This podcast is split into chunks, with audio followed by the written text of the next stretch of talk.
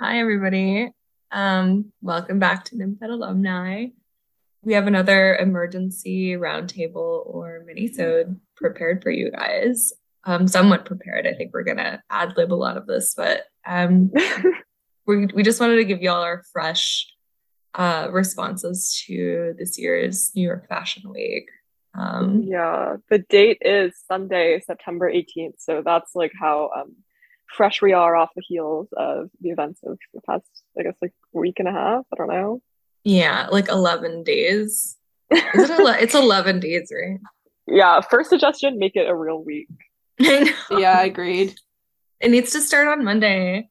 Yeah, it started on Wednesday or something. Yeah, it confused me. Um, I don't know who's in charge of scheduling this because it doesn't seem like anyone is, right? Alexi, go ahead and give us some context. Yeah. I was doing some research because I was just like, why is New York Fashion Week so different from Paris Fashion Week? And Paris Fashion Week is like attached to the Chambre Syndicale, which is like this crazy governing body of couture. But New York Fashion Week is based on this series of events called Press Week, which started in 1943 as like a promotional organization way to draw attention away from French couture during World War II because I guess we were like not feeling the European vibes. But New York Fashion Week is like a brand has been bought and sold a bunch of times. Like it was consolidated by the CFDA and then sold to IMG right before 9-11, which was like kind of a bad move. And then I'm sure we all remember when it was sponsored by Mercedes-Benz. It kind of seemed like mm-hmm. a fun mm-hmm. time. After they dropped out in 2015, Kanye West offered to be the sponsor, but now it's presented by Afterpay, which you guys know, like Afterpay is my sincerest enemy. And it really like brings out the fact that this is just like an e-commerce like event. That that is extremely tragic and tacky, I think. Because that's like a fucking it's like it's a, basically saying like you guys can't afford all of this stuff, so like use Afterpay to buy couture. After Afterpay is like Zoomer version of like payday loan sharks. You know what I mean? like that's like literally what it is. Like stop. Wait, Alexi, don't we have an intimate connection to payday loans? you guys do to, to the history yeah. of payday loans. We yeah, should we, we should bleep his name out. We'll beep his name out with the dolphin noise, but um yeah. is the inventor of payday loans. yeah. Yeah, so we True. he should sponsor it next. Anyways, yeah, really we'll call in a favor and get this changed around. Also, I want to say that another just kind of like a fun his- fashion history fact is that New York Fashion Week also didn't exist because the New York fashion industry used to be a, like a, a mess, as in there was like no coordination. And this woman named Ruth Finley invented the fashion calendar, which is the basis of New York Fashion Week, because before that there was no coordination between designers at all. So it was just super hard to schedule an actual fashion week in the US. And this is just a plug because one of my professors at FIT worked on a documentary about Ruth Finley, but that's going to come out, I think, soonish. Um, and she was just a really important lady in developing American fashion in New York Fashion Week. Yeah, the CFDA acquired fashioncalendar.com from her in 2014, which is mm-hmm. kind of I don't know, yeah, it's it's cute that she was just like a website owner.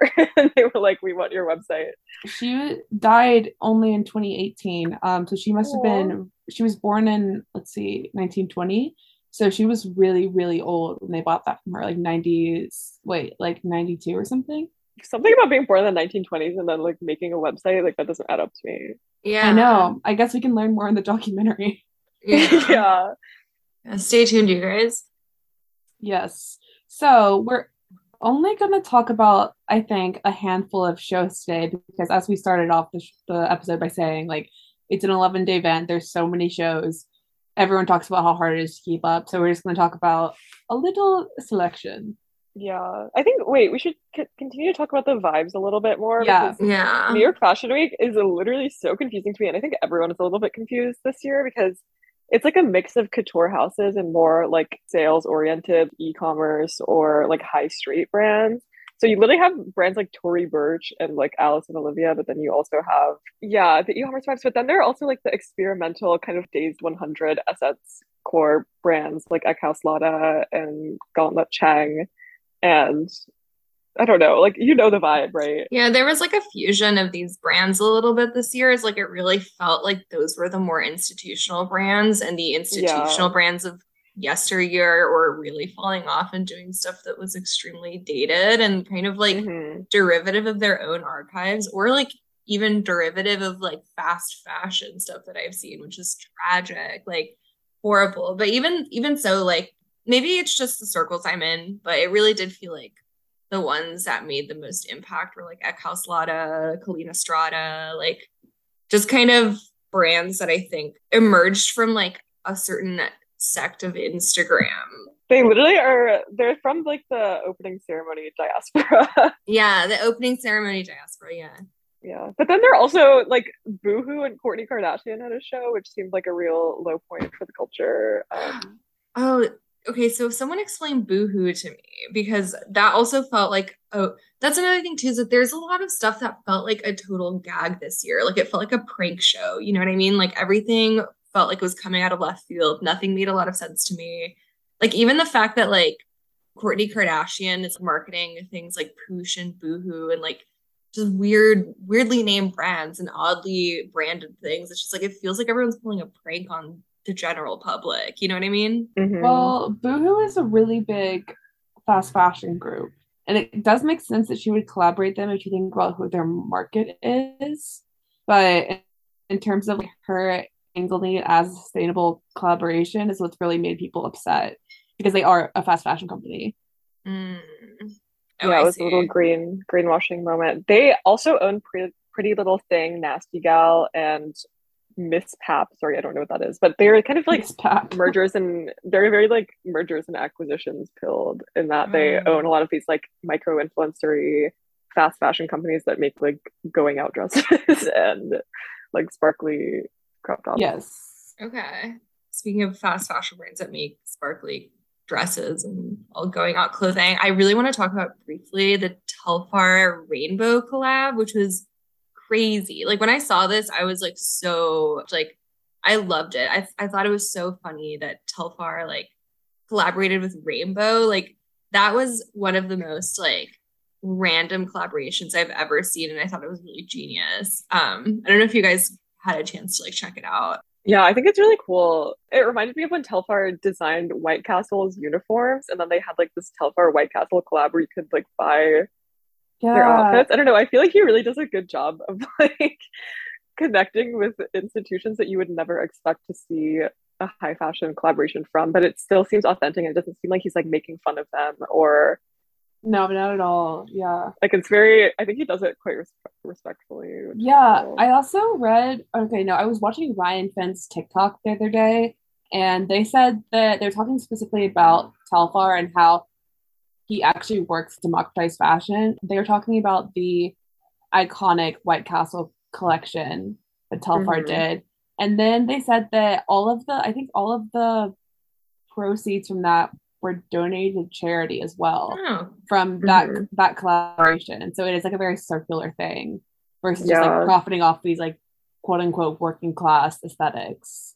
Yeah, Telfar has like notably really good ethics. He's done that thing with his bag drops where to like prevent resellers from botting out all of the sales because it's like a huge thing when he drops new bags but there's a system that like allows people to not hoard them i think so it's like kept the price accessible. He does seem like the only person that can really do a collaboration the right way. Because the thing about um I, I feel like right now the problem with fashion, well, one of the many problems with fashion is that people take things a little too literally and they don't know how to execute collaborations cl- correctly or they see that like in culture there's like a trend of the mixture of highbrow and lowbrow culture which i think all like great creative endeavors meet somewhere halfway between those two but like no one is able to like execute that with any type of skill. And i think telfar is like the only person that's ever been able to do that in the past like few years you know? Mm-hmm. everything else just does feel like there is like a weird attempt of mixing pedestrian fashion with high fashion but it just lowered some of the more chic aspects of it. But i don't know if you guys want to talk about like vogue world because i saw this Um, for me, it felt like CNN the musical, like Vogue World. It was like extremely. I didn't know. I don't know what that was. Like that would make me like concerned for Vogue as like an institution. Yeah, we should talk about what that was. So Vogue World was this runway presentation extravaganza, somewhat like quasi parade flash mob that Vogue put together that featured some models and some noddles and some dancers, marathon runners marathon runners and it was just kind of a way for them to like combine a lot of I don't know, they like styled a lot of pieces from New York Fashion Week designers in this way and just made it like a multimedia, very interdisciplinary spectacle featuring some celebrities and familiar faces as well as like random people. Yeah, no, that was um what made me like really concerned. To me, it felt very like recession core, and it feels very like um like the Great Depression. Like it felt very much like we were in the Great Depression because I was like, what is yes. Vogue doing? Like charging three thousand dollars a ticket to watch this like multi hyphenate spectacle. Like it really just shows that you cannot make any money or even like break even from any creative industry anymore. And like pretty much any industry, like I feel like nobody can just like have a trade and be a good craftsman and just like live from that. You know, everyone has to be like a multi hyphenate in every sense of that word, you know, like yeah. Everyone has to be like a trader also. Like, you know, mm. like why are they trying to like why is Vogue of course Vogue always sells us stuff through advertisements, but now they're literally like an e-commerce website where you can like buy the clothes directly. But that's what the internet is all about. It's just like hyperlinking to stuff and like getting commission from it. But it's just like weird to see such a big institution. Like it just gives in style vibes or some other like yeah. random magazine. You know what else like really disturbed me? And I sent this to you guys like at the beginning of Fashion Week when Vogue did this epic and very disturbing collaboration with a random Botox brand. And like this Botox brand like hosted one of their parties and like whenever they did like write-ups the vogue did like a write-up of the party it just was begun by like this long ass list of side effects of the botox brand this like fda approved like list and i was like dude this is so dystopian. And then i started it, then it led to some like cheeky interview with julia fox and i was like dude what is going on right now? Like it wasn't just any botox brand it was the botox brand that joe jonas oh. came out as collaborating with. He's like the, the face of their brand Dude, everyone is broke as hell, dude. Because like you should not be. Everyone is so broke. Like, what is going? The on? desperation is really in the air. It's kind of, it's scaring me. It was like a Broadway musical. Yeah, it was giving like yeah, it was giving Hamilton. Like I don't know why. Like it was like yeah, very like it really was. It was also giving me like post 9/11 vibes. Like it reminded me of just like seeing a bunch of flags at the UN. Yeah. You know, just in like the color mm-hmm. palette, and it seemed like it was celebrating culture, but in like the most vague like infomercial way. Um, it was also just kind of awkward in scale because it was like a runway show, but the runway was like really wide, so it could accommodate like fake, not fake marathon runners. I actually know one of the runners who was in that, and he's a real runner. Fake construction workers with bucket drums, and there was some light voguing. It was overall very like 70s themed, which like mm-hmm. wow, real original Vogue. Like you're like writing the tail end of this trend, but it was like house music mixed with like they literally played the song Vogue by Madonna. Like, come on. Also, did you guys notice that at the beginning they're playing like an Arthur Russell song? Okay, that actually that actually slayed. I slayed so yeah. hard. Like the fake marathon runners. Okay, they're real marathon runners. My okay, but they're running an Arthur Russell song past like the halal carts. It's I think it was one of the best yeah. things I've seen in fashion in a while. It was overall kind of like the production value was high, but also the fact that like everyone still had their phones out in the front row and like in the official video you're seeing everyone with the cameras like the Steadicam operators and stuff like in the middle of the runway it's like i don't know there are these weird fake vhs clips in the official video and then there are people that are like trailing Bella Hadid and Kendall Jenner as they're like lip syncing to Lil Nas's performance. Like it was so strange. No, I saw like a TikTok of Lil Nas X's performance. Um, like sitting next to like Anna Wintour, and it just Anna Wintour and Jared Leto is right. It was just so so. I really like Lil Nas X's music. I I listen to it, but I I honestly think he's like with peace and love and affection to that man. Like I think he's the worst dress celebrity that there is right now. Like he just kind of dresses very random and um there's not no like coherent identity or sense of personal style there and it really felt like vogue world was like almost derivative of Lil Nas X's like randomized like personal style that's just very like bright and doesn't really make a lot of sense. Um it's he's literally a meme rapper. Like, why does no one remember that his first song was like a joke, but then he became this like celebrated like black queer figure. But I think this is what happens when you let a stan become a celebrity because he literally just used to be a Nicki Minaj stan, but he has like none of the charisma of an actual celebrity. Like he has the vibes of someone who is like obsessed with celebrities, you know. Wait, he also the story behind Old Town Road is that he made a bunch of memes about it and like reverse engineered it becoming popular. Yeah. Like he truly has the the mindset of like Stan Twitter. Yeah, it was like the trickle up effect where it went from yes. like random teenagers on Twitter to like now he's sitting next to Anna Wintour. You know what like really disturbs me though is just like it's really sad that like what has happened to the institution of marketing honestly like is everyone just like super confused or overworked like what's going on because like it, it just feels like everyone is sucking the algorithm stick right now like in every sense of the word, word and like mm-hmm. it feels like everyone is just like feeding off of this like weird byproduct of ads and internet. And it feels like the Instagram feed is like recreating fashion and then fashion is recreating the Instagram feed. And it's just like this endless like cycle and it just won't stop until it gets even more randomized and inconsistent. Yeah. I think where the des- the desperation comes from for me, I think that marketing agencies have finally given up because they know that people that are like adept in the internet are aware of like the business model that the internet is run from advertising. So there's no point in trying to like hide advertisements or product placement. Yeah. And so they've just started like being really self-aware about it and being like, okay, we are just gonna sell you this at like every point. Yeah, I actually um talked to Rory Satran Satran, I think is her last name, at the Wall Street Journal recently about this for it was about like how Kendra Scott has gone really kind of had some organic marketing growth on TikTok because of Bama Rush TikTok. And I was thinking about like why do people like Kendra Scott on TikTok so much, and it's because they do that thing of like breaking the fourth wall, where like the marketing team will make videos about being excited about like uh some Bama Rush girl posting wearing their earrings. And that's all like a lot of brand marketing teams do that now if they want to have that kind of like edge on tiktok. Yeah it's like we all know. Yeah. Yeah, yeah i see brands being super desperate just being like just buy our, our stuff. Like they literally just say just buy our stuff. Like no one really tries to sell you anymore. It's very pathological.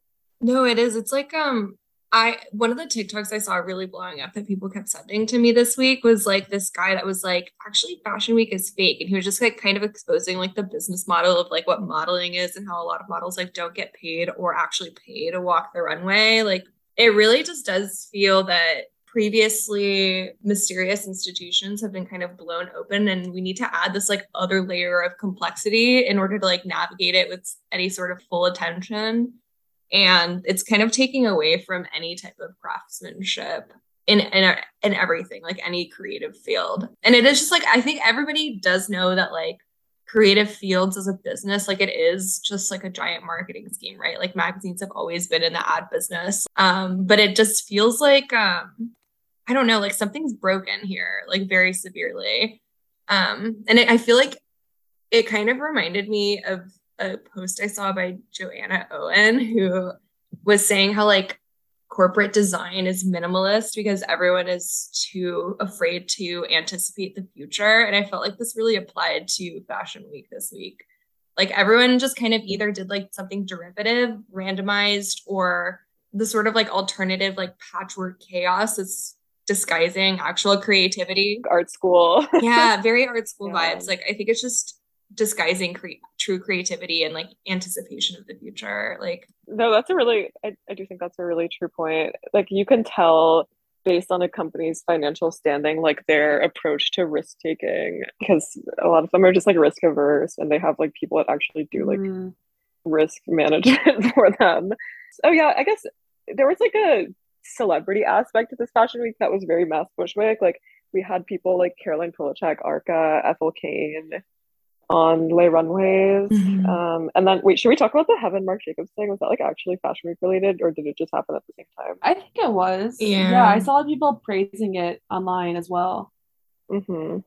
We were all like really shocked at this like weird um Marc Jacobs campaign that dropped like at the beginning of Fashion Week or Marc Jacobs Heaven campaign, where it kind of was this long like Instagram scroll thing where it just featured like a bunch of very big names in fashion, then also just a bunch of Instagram famous influencers, um, all kind of in the same room. And it was, I think, meant to make Instagram girls kind of soy face and be like, oh my God, I can't believe that like this person is in the same room as like this other person. All these people know each other. But I just think this is kind of a poor strategy. It, it sort of um like it totally shatters the illusion of of the Instagram feed. You know, like I hate it being reassembled and fed back to me. And I feel like a lot of people have curated their Instagram feeds over the course of like several years. And it's like super weird to just see Marc Jacobs like reassemble it for you, like for a campaign. The main thing to me that was unsuccessful is that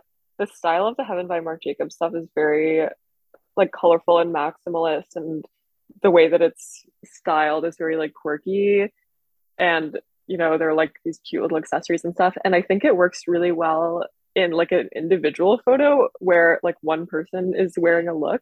But when you see this many people and they're all trying to be it girls and they're all trying to be like special and like fruits magazine whatever it like really diminishes the value of the concept as a whole. Mm-hmm. like something about it was just like really try hard. But i do think it does like look cool when someone's wearing like a head to toe look in like a an instagram photo but i think they were just like let's combine that and like make it as powerful as possible but i don't think it um slayed the house down but now there's this trend on tiktok where it's like celebrities i would have cast in the heaven by marc jacobs campaign and everyone is just kind of like flexing that they like have the capacity to combine random celebrities. Yeah, everyone is like, I would cast Trisha Paytas and like this random like other YouTuber and I don't know. I can't think of a good example. But yeah, no, that reminds me a lot of the trend where it was like dream blunt rotation, and then yes, be like you'd be like, what if it was like Freud and Nathan Fielder?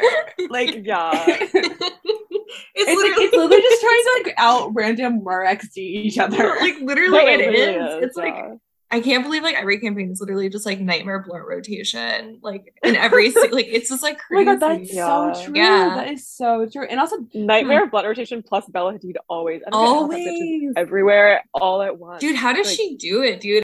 That is why she's so skinny because she's running back and forth across continents all the time. I was about to say that because really? like I watched this video where it was like what Bella Hadid eats in a day, and it was like way too much. I was like, she's lying. Like she, but it, she might not be if she's just like running around all day long because it was like yeah. an insane amount of calories like well not an, an, insane amount of calories whatsoever. It was still very little but for her body i'm yeah. like dude you eat like a cookie every single day and that's it. Like there's no way. like, know, like it, it reminds me of i feel like we talked about this on the nepo babies episode but like you know how kendall jenner does all these really low effort sponsorships where she'll just like post and just be like hashtag ad with like whatever brand? Mm-hmm. Mm-hmm. i feel like bella hadid is almost the opposite. Like every single show she walks she does like an instagram carousel of like 20 photos of behind the scenes and like a three paragraph long caption about how everyone is like her dream team and how like yeah. everyone is so strong and beautiful and like creative and how it's an honor to work with everyone. Yeah. So it is really sweet, but I'm just like, I don't know how she has the like emotional energy and the mobility to do that. Because it's almost like she inherited that like Kim Kardashian gene that obviously Kendall Jenner didn't inherit, which is that mm-hmm. Kim Kardashian is supposedly like really great to work with. She shows up early. She sends everyone like a thank you note.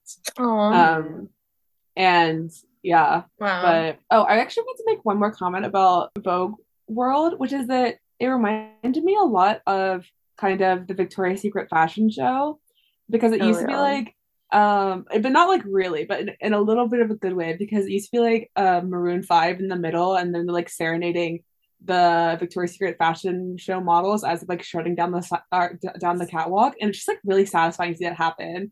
And like they're like towering over them and it made me really miss the victoria's secret fashion show to be honest.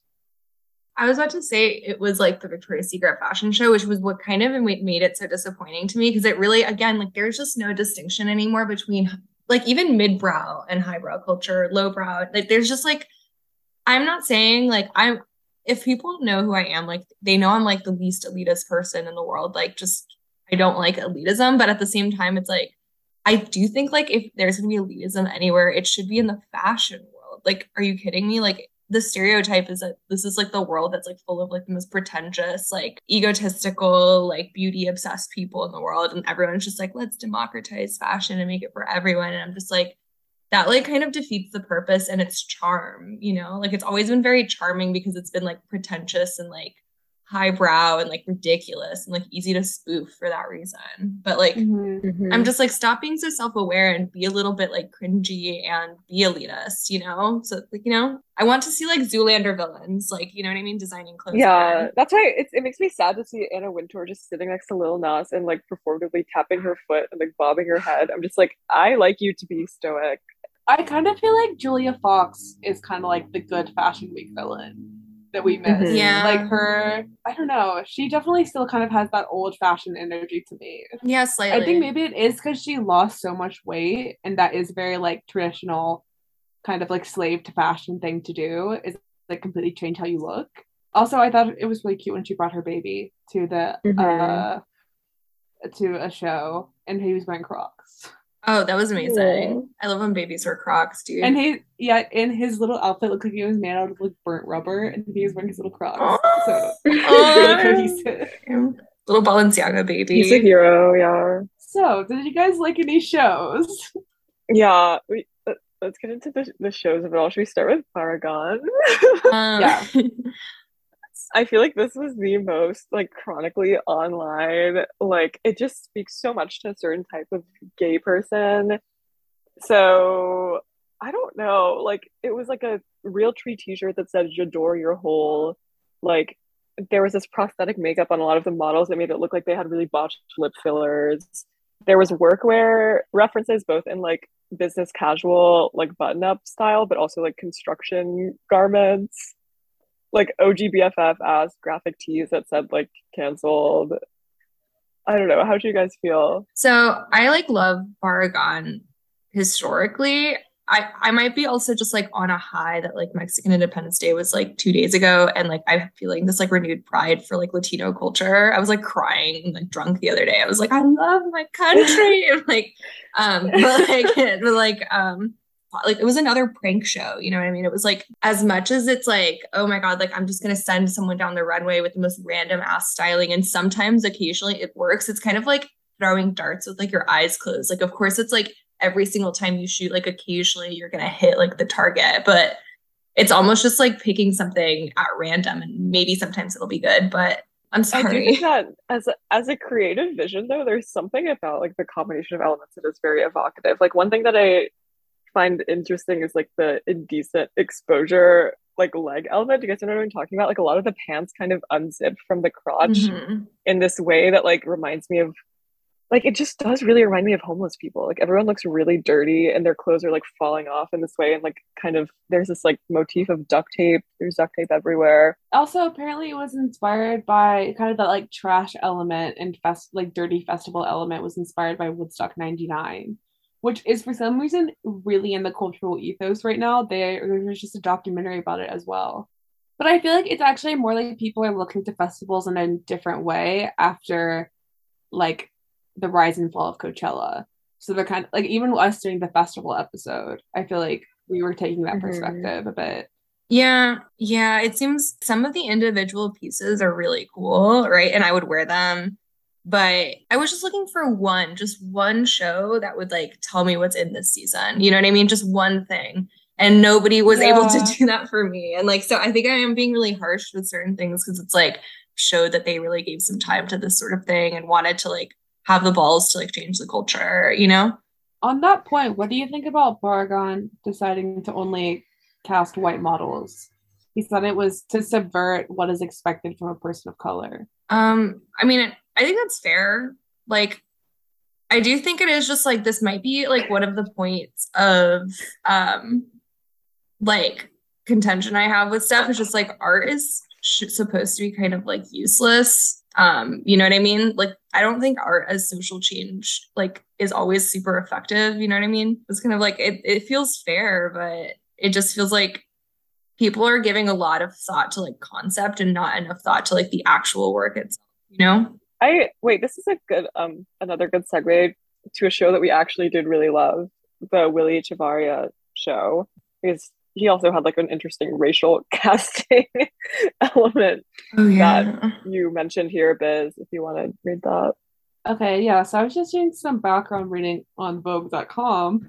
Um, and so when he was explaining the show, he said if you notice in the show, the actors were divided by ethnicity, and that was not only to represent the division that we're experiencing, but to show the solidarity within culture, to show the strength of people when they're unified.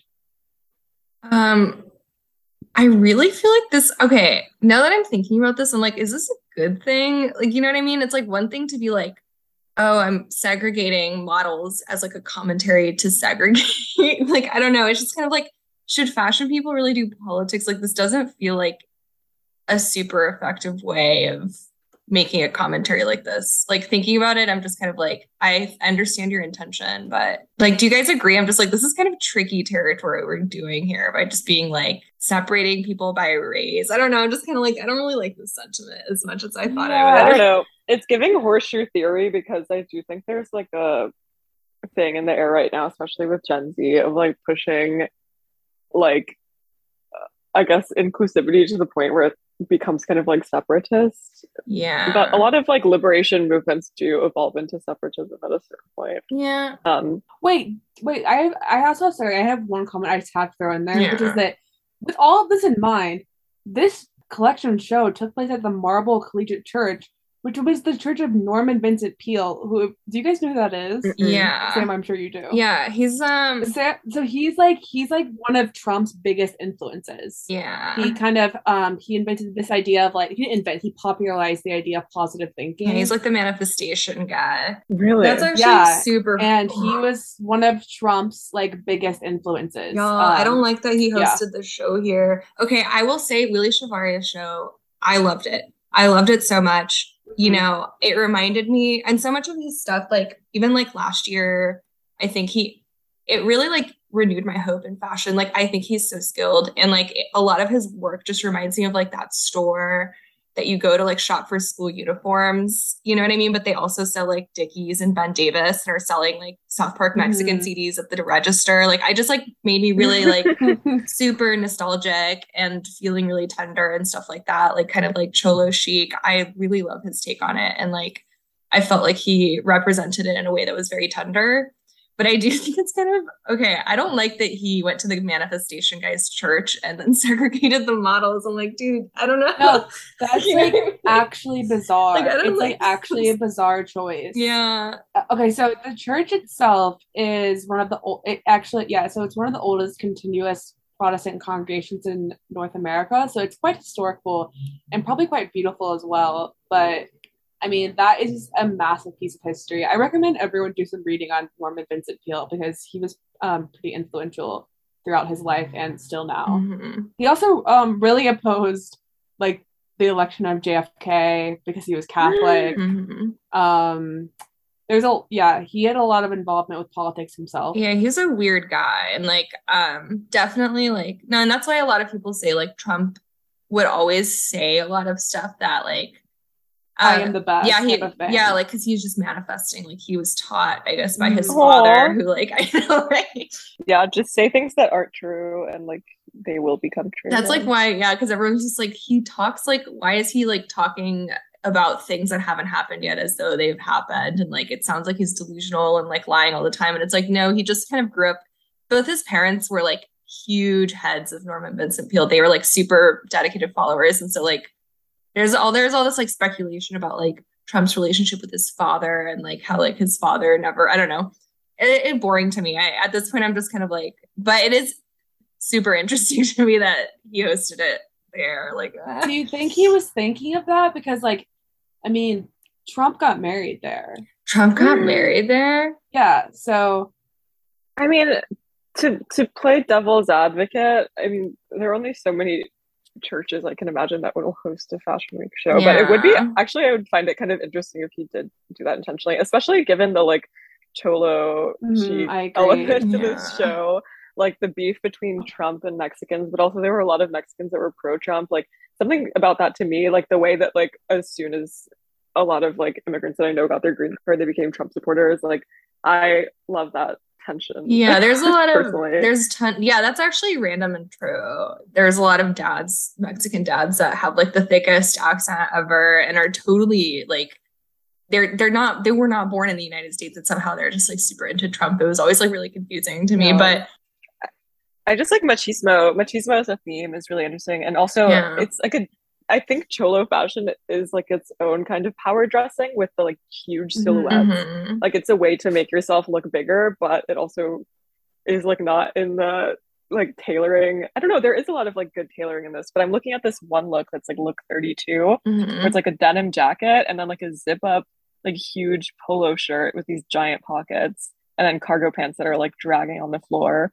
and it just it looks really good to me. Like it looks very intentional, but it also has the element of just like insanely oversized clothes. Yeah, and then also I think last season he did a collection where he did like literally just like um like Dickies style like like high-waisted pants, but they almost looked a little bit like a Korean hanbok. Like he has a really interesting take on silhouette, which I think is really cool. And also I have this like random take that like I think the only two types of fashion that are doing anything innovative right now is menswear and shoes. Like every other type of fashion is kind of flopping right now. Like, but shoes are randomly being are, are like randomly super innovated right now. Like the Givenchy shoe I've been seeing everywhere.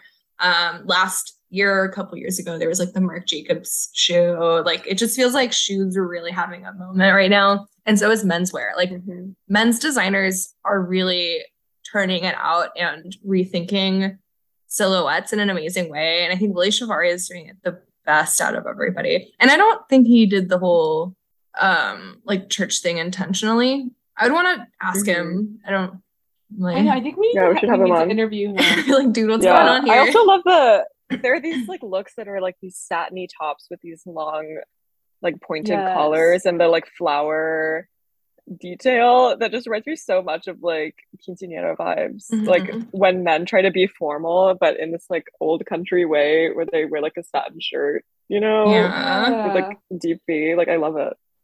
It reminds me of how my dad used to dress. it's very like um no, there's a lot of stuff where even like the Telfar Rainbow collab and stuff. Like I used to love Rainbow when I was younger. My mom like wouldn't let me shop there.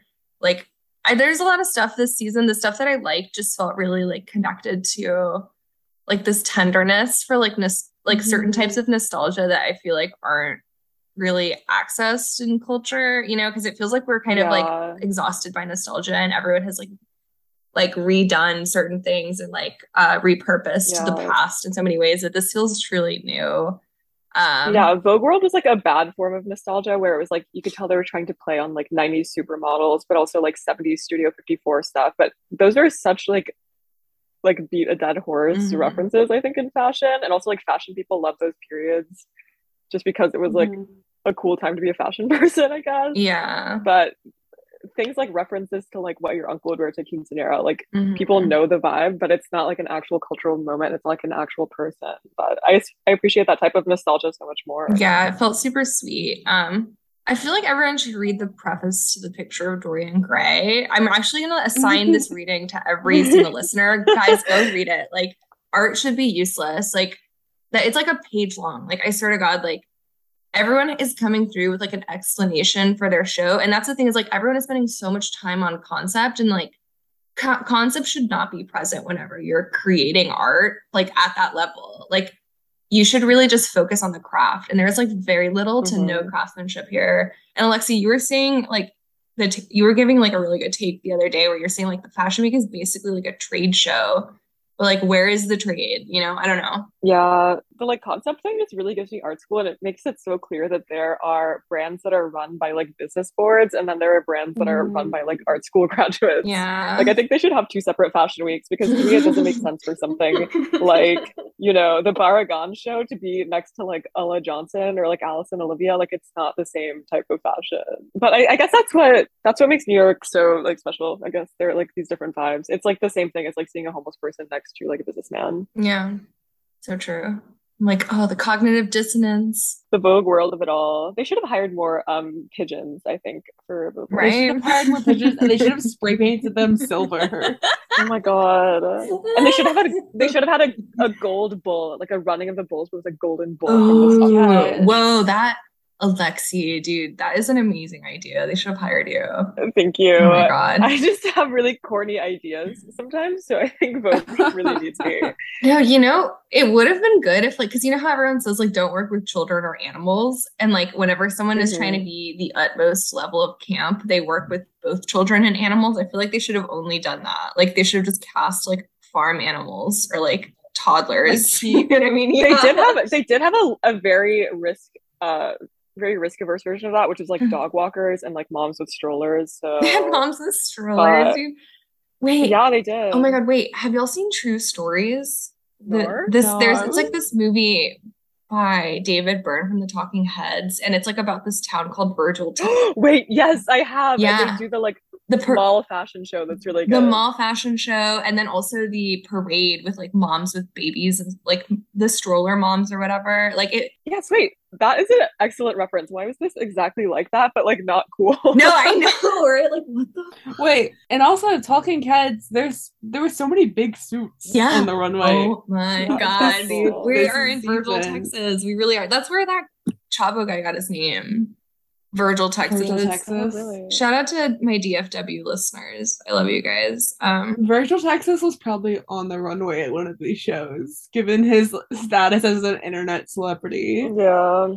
Texas is in, masculinity is in. It's there in. are certain things right now that are, are good that are making me happy. Yeah, like you said, menswear is slaying because masculinity is like way more interesting than femininity at this point. Yeah. like femininity is like so overdone right now. like, yeah, I mean, like I, as we all know, I love like a good giant bow and like huge dress, but that seems to be kind of like not cool anymore. Do you know what I mean? Yeah, I mean, like I feel like there's so many brands that are doing that now, like Simone Rocha, like mm-hmm. Sandy Liang also was doing kind of the same thing. Like I always appreciate it when I see it, but I feel like it's gotten kind of oversaturated, like the girly like thing. Yeah, right no, I love that. Mo- I love that too, and honestly, like I don't have any like good sense of personal style or anything like that, but that is like if I shopped more, that's like where what I would wear. But that's the thing is is like there needs to be a distinction between like low, mid, and highbrow culture, not to be like classist or whatever, which I'm not trying to be. It's just like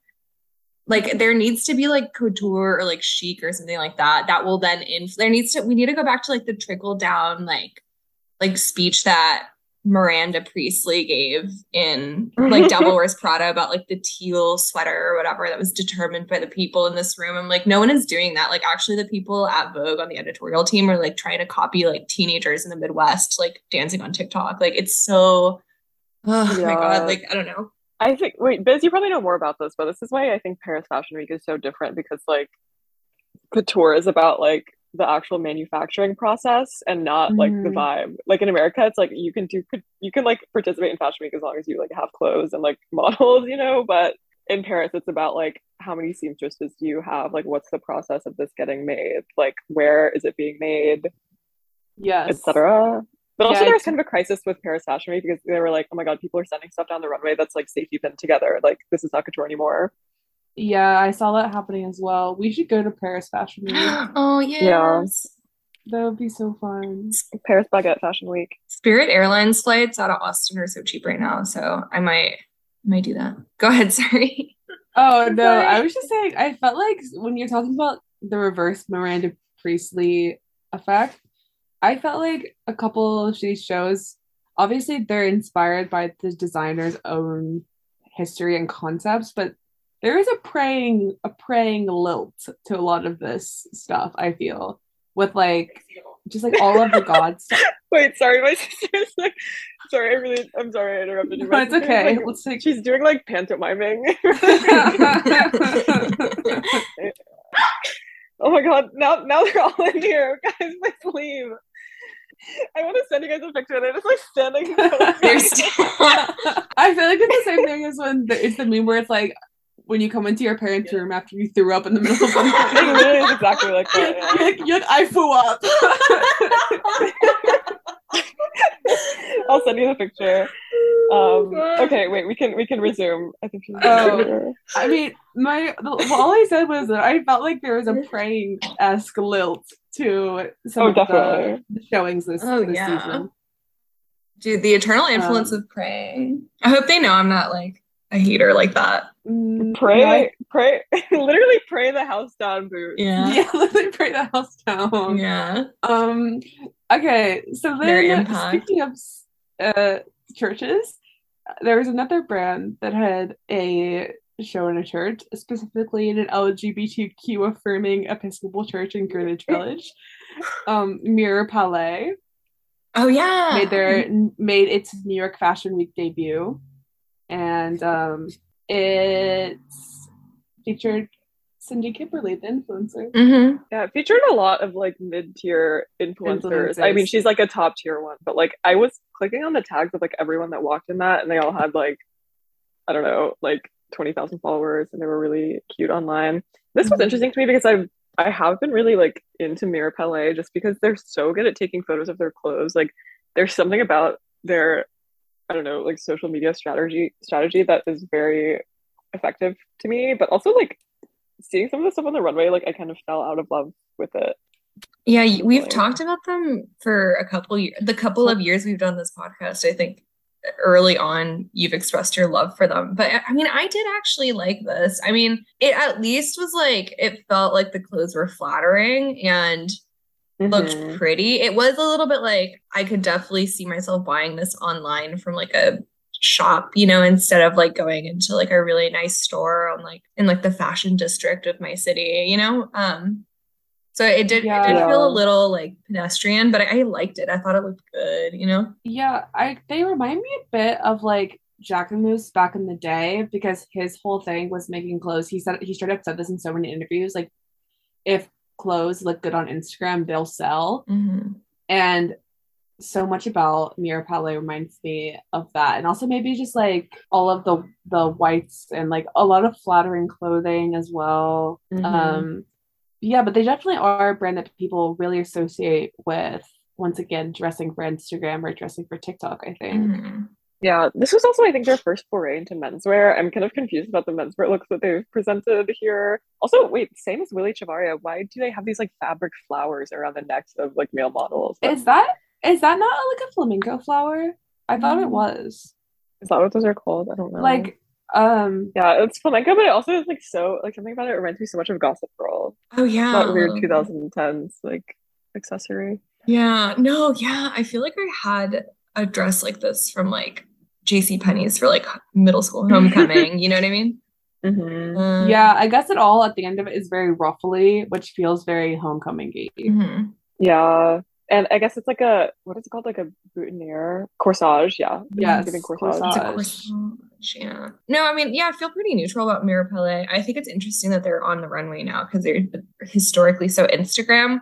I didn't want to mm-hmm. connect this point back to this article that the cut wrote about how TikTok like helped people scam their way into Fashion Week, and they basically accused TikTok of like ruining Fashion Week, which I don't I think like TikTok is kind of being a scapegoat, and the one thing that's ruined Fashion Week actually is Instagram, because even if the parties are bad, like the clothes were not that good either. So like, pick one kind of, you know what I mean? Where it's like, is it about the parties or is it about the craft? Um, but did you guys read that article? Yeah, I I guess it was more about less about that and more like some influencer like was charging people for this spreadsheet of like I don't know PR people's like names and like how to beg to get into fashion week events. So it was more just of like a a vibe shift of just like annoying people and like wannabe influencers were there. But I'm also like, okay, if fashion week wasn't oops. If fashion week wasn't about like cloud chasers like who was there before? Yeah. Like now they're just being they're just posting about it more. Yeah it seemed a little bit like yeah i get it. I do. It seems like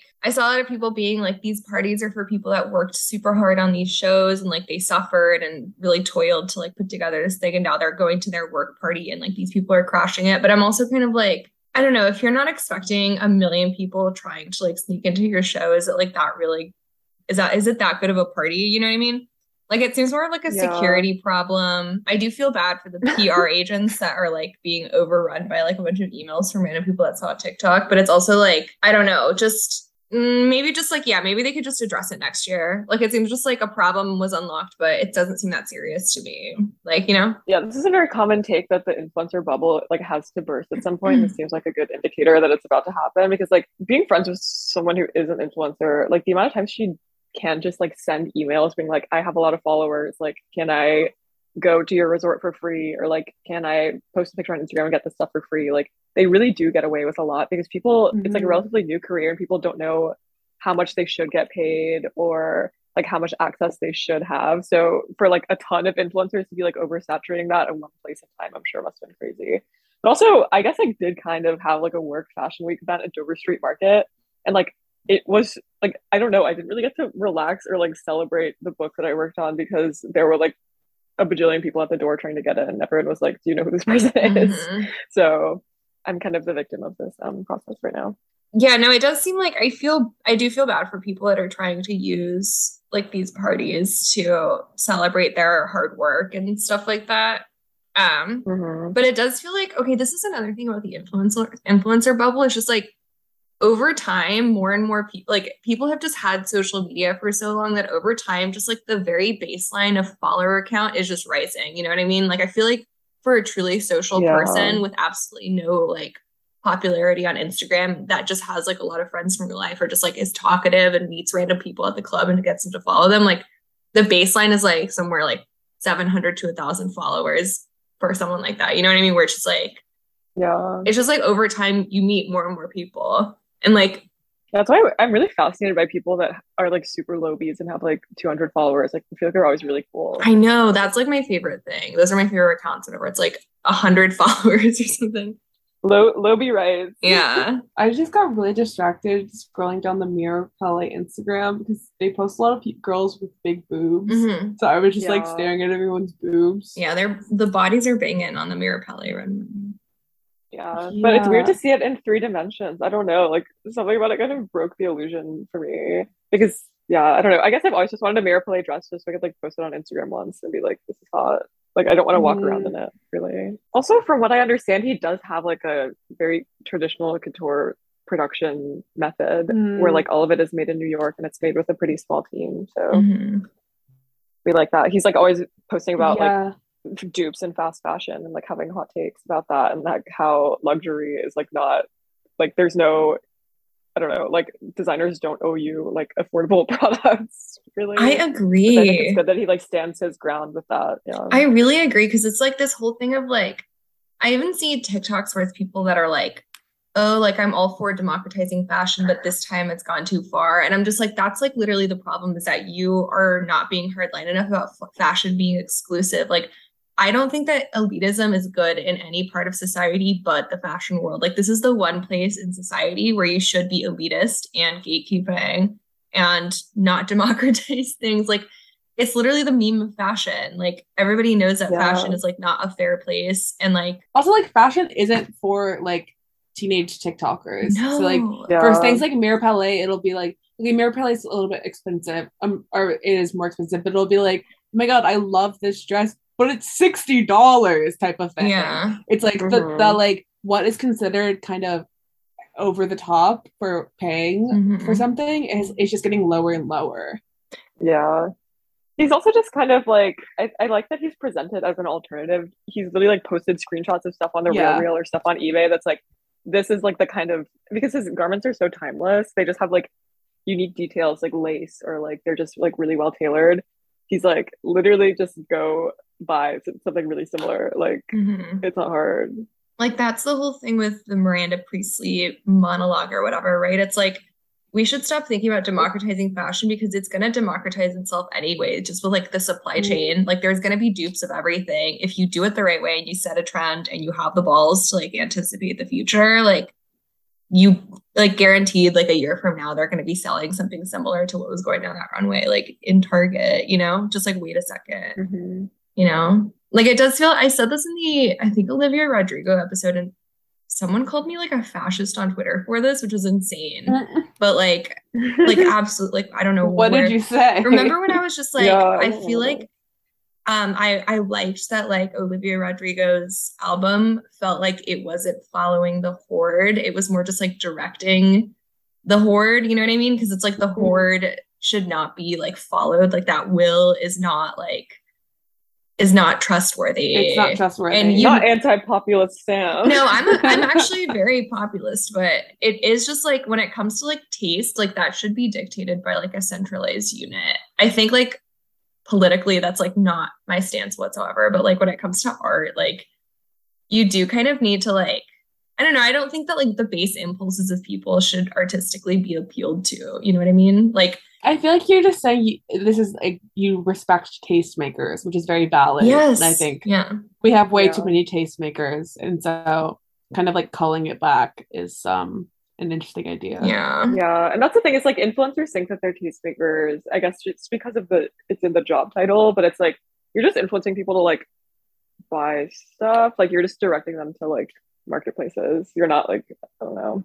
I don't know. I, I there aren't really many people I'm influenced by, so maybe I just think of it differently. Yeah, I only have one influence, and it's um actually one of Sam's former classmates. Wait, who? Oh, Savannah Ray dude. Yes. Oh my god, I went to high school with her. You guys should oh, follow her. She probably like doesn't remember me. Well, she maybe does, yeah. But I went to high school with this girl that's like a Lobi influencer who's like amazing. Um, I feel like she would remember you because I feel like someone who has a true influencer's heart remembers everyone. That's so true. Because, That's so true. Yeah, it's yeah, true. Bella, Bella Hadid style. Dude, no, she literally gives true. that. She does. She's like a kind-hearted young woman with an amazing mm. sense of humor, um, and an amazing life. Her fun, crazy yeah, life, dude. if if you want to go to Fashion Week, just remember who everyone is. Mm-hmm. It's the yeah. same thing as the Devil Wears Prada when they're like she has that book of names and faces, mm-hmm. and it's Andy's job to remember all of them. Mm-hmm. That's a real thing in PR though, because we had it this is, for our yeah. book launch. Yeah, they make face books, and then you have to just like know who's who. Oh wow. Those are normalize oh, making those, honestly. Yeah. Yeah. On like a little iPad. Yeah. I'm like, why hasn't social media optimized to do something like this? You know? Yeah. That's so cute. Um, All right, so we've been recording for over an hour. Yeah. Um. So yeah, I think we. I feel like I got up. all my thoughts. My thoughts off. Yeah, me too. Yeah. That felt good. Felt good. Yeah. yeah. I'm sorry, everybody. I feel like when when we record episodes super early in the morning, which we have today, I'm like a massive bitch, and I'm really sorry. Like that happened. No, I kind of love it. like, like I, am like, wow, mic drop. yeah, I guess you, you you do go on passionate um rants. Yeah. But yeah, um, so I guess we can wrap up New York Fashion Week now. I feel like we haven't done Would You Rather's in a minute. Oh yeah, but I don't really have any. Um, um yeah, I kind of want to come up. Would you rather sit next to Bobby Shmurda at the Boohoo mm. show or sit next to um Dev Hynes at the Anna Bolena show? Definitely Bobby Shmurda. Bobby Shmurda. I would never want to sit next to Dev Hynes at the Anna Bolena show. Yeah, that sounds scary. like um, yeah, it seems scary, but they do slay. I do like Anna Bolena. Um, yeah, I, I, think Bobby. Shmurda is on like a really um, fun tip right now. Something about him getting out of jail, like his energy is so positive and wonderful, and he just keeps like like encountering strangers and making TikToks with them. So I would want to sit next to yeah. him pretty much anywhere. Yeah, I can't believe he's out. Like free Bobby was a good movement. It literally worked. Yeah. Yeah. Um, would you rather? Oof. Yeah, I'm blanking. I feel like Vogue World is like ample material for Would You Rather. I, know. I was gonna say something about the Vogue World halal cards. yeah, Would you rather work at the Vogue World halal carts or for a day, or um, be a PR person for a fashion company? Oh, for a week. Oh, I would definitely rather work at the halal, halal cart. I love halal. Mm-hmm. Um, Same. and I feel like I would turn it into some sort of like Mary Poppins esque, like doing tap dancing. Uh, Those halal carts are so smoky that I feel like it is almost like you're inhaling something from a chimney. Mm-hmm. Yeah, like an intoxicant of some sort. It's giving Mary. Yeah. Mary Sometimes I just walk by it and I'm like, this is literally like I am inhaling so much grease and smoke. Such a yeah, literally grease. Mm, sounds good though. I'd I'd take one. Yeah, same. Um, what about you girls? Uh, yeah, halal cart for me. I love halal food, and yeah, no, it just seems like that's um the one. It's just working for a day. I'd rather work for a day than for a week. You know what I mean? Um, yeah, that's true.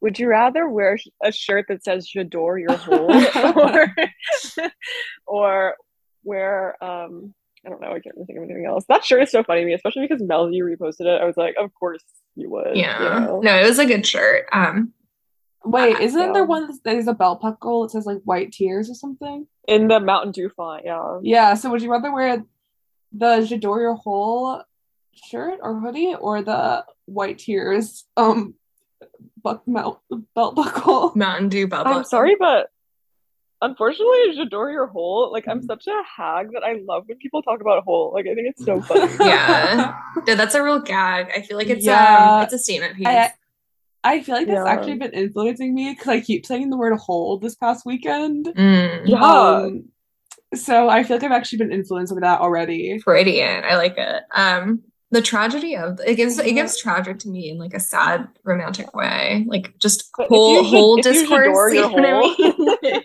That's why you have to adore your hole and, and treat it with respect. It's true. Um, I want to hold on. Wait, let's see. Um, would you rather?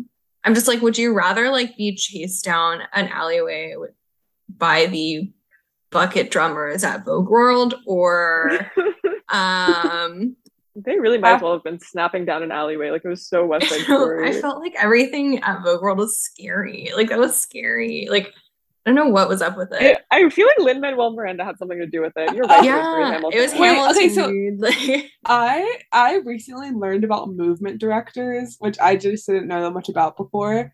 And like, I do you guys know what that is? No. So it's basically the person they'll have on set for a shoot or behind backstage at a show that like tells the models how to move um and shows them how to move and kind of literally directs their movement. Oh yeah, like and I feel like he was probably the movement director for this. Oh, definitely. Like oh my god, a theater kid, was. a theater kid had to be involved somewhere in that. Um, yeah. Um, that reminds me, there was a time Tyra Banks would always talk about this moment, but a movement director backstage was like, imagine you're like a sexy cat like strutting down the runway and she like took it too literally and got on all fours and like thought she like actually like catwalked down. And then she got back backstage and she was like oh my god i just slayed that. And everyone was like what the fuck was that about? Like, dude, didn't mean literally act like a cat. Dude god bless tyra banks. Oh oh i have one. Would you rather okay. rescue tyra banks from whatever she's suffering through right now or rescue rescue Anna mm-hmm. Wintour from having to sit through the Lil Nas X show so that she can go home and go oh. to sleep and watch her soap operas.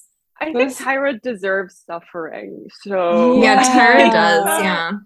I'm not going to liberate her from that. I do think that it is a punishment of sorts. Anna, I think, deserves to. She's like the queen, you know. She should work tirelessly for the rest of her life. Yeah, I do kind of want to save her though. It seems like she's kind of backed up into a corner financially or something like that. Like, I do think they're definitely both experiencing like karmic retribution right now. Yeah, yeah, yeah. Hey, but um, Jennifer Lawrence is on the cover of Vogue, so let's not speak to. I know, That's very true. Everyone hated that cover. Yeah. They were really not that was not. If it wasn't her, cover. of course I would hate it. It's like a really shitty photo. It looks like a photo assignment that I did in high school. Like something about it is so like amateurish. Everything but... is very phoned in. Like even the the layout of the cover felt weird. It felt like off. Is that the September issue? Uh, no, the... no, I don't think so. I think the September issue had um well, whatever. I don't know. I'm literally subscribed to Vogue, but I throw them in the trash as soon as I get them. Like they have literally four page. They have like a four page spread that's an ad for NuvaRing in like every issue of Vogue. Oh my god. No, it does give sterile, it gives infertile. Um Vogue does? Yeah, like it gives infertile. Well, Vogue in the past mm-hmm. like year or two has given a little infertile. It was Serena Williams on the cover of Vogue. Okay. And she was oh. also a participant in Vogue Yeah. World. I was saying that's like way more tied into fashion months and she was like one of the uh I think she was the opener, one of the opening looks of she also had her own show. She's like retiring into being a fashion designer for a tennis fashion brand called Glam Slam. Mm, cool. Whatever. Not very cool. But yeah, I don't know. it's like I just know that Anna Wintour is just like, oh, like strong black woman. This is what people want to see. Yeah, no, there. I feel like it, it gives like very, oh, it just gives me kind of like heebie-jeebies. You know what I mean? Is very yeah. I don't know how else to describe it other than CNN the musical. Like it seems like I understand that the intentions were good, but the execution was just oh my god. I don't know. But um I want to go eat a burger. Yeah. Yeah, I have to help my mom cook some food. So So happy fashion month as it continues. Happy uh Latino Heritage Month, everybody. Oh, oh period. Mm. Yes. You should have said that in Spanish, but um, Feliz Mes de Herencia Latina. I don't know. How you say it? Okay, I don't know. Yeah. We should put we can put some mariachi music to Yeah. That is so SpongeBob. Why, why do I feel like our episodes are becoming more and more like us episodes of SpongeBob? SpongeBob's very in right now. Bikini Bottom Fashion Week. Um, bye everybody. Okay, well, bye guys. Great bye. job, everyone.